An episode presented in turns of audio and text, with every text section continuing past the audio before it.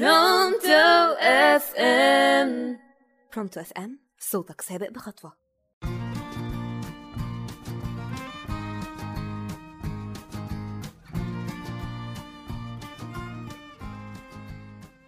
مساء الخير عليكم مستمعينا في كل مكان.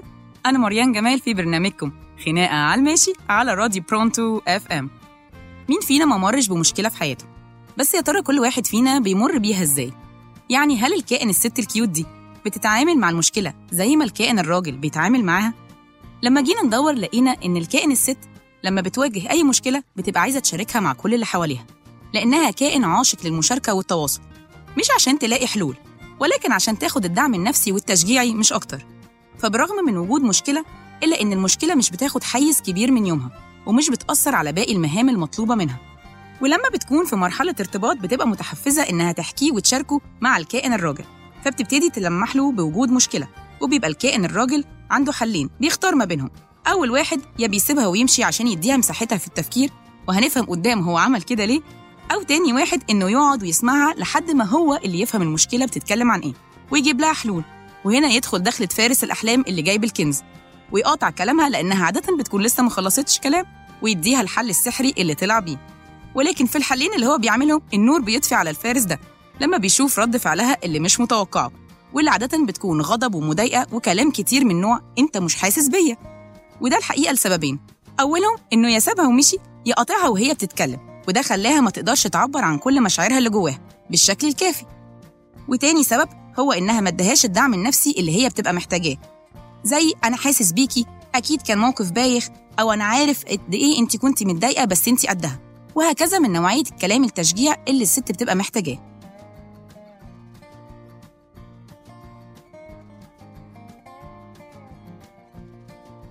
تعالوا بقى نشوف الكائن الراجل بيعمل إيه لما بتواجهه أي مشكلة. الحقيقة إن الراجل لما بتواجهه مشكلة بيحط كل تركيزه وتفكيره فيها وما بيقدرش يشوف أو يفكر في أي حاجة تانية غيرها. فبيقرر يعزل نفسه عن كل اللي حواليه ويدخل جوه كهف مش مسموح لأي حد الدخول ليه لحد لما يلاقي حل للمشكلة دي. وهنا يجي دور الكائن الست الكيوت اللي كونها عاشق للتواصل بتتخوف من بعد الراجل وانعزاله المفاجئ عنها. وعشان بتبقى عايزة تطمن عليه بطريقتها بتحاول تخترق بوابة الكهف ده عشان تشاركه همومه. وهنا ممكن يحصل أعاصير وده لأن دخول الست لكهف الراجل بيعمل له حالة من القلق والتوتر وعدم الارتياح لأنها بتشتت له تفكيره وبتخرجه من حالة البحث عن الحل اللي كان فيها. فلو أنت كست عايزة تدعمي الكائن الراجل وقت المشكلة ولقيتيه داخل الكهف ما تحاوليش أو حتى تفكري تدخلي له أو تخرجيه منه. سيبيه واعتبريه مسافر. روحي اعملي أي حاجة بعيد عنه. زوري أي حد بقالك كتير ما زرتيهوش. اتعلمي هواية جديدة مثلا أو اعملي shopping ولا بلاش ده خراب بيوت. المهم اديله مساحته. يومين ثلاثة وهتلاقيه رجع بالسلامة. وبيحكي لك لوحده كان فيه إيه وهو عمل إيه.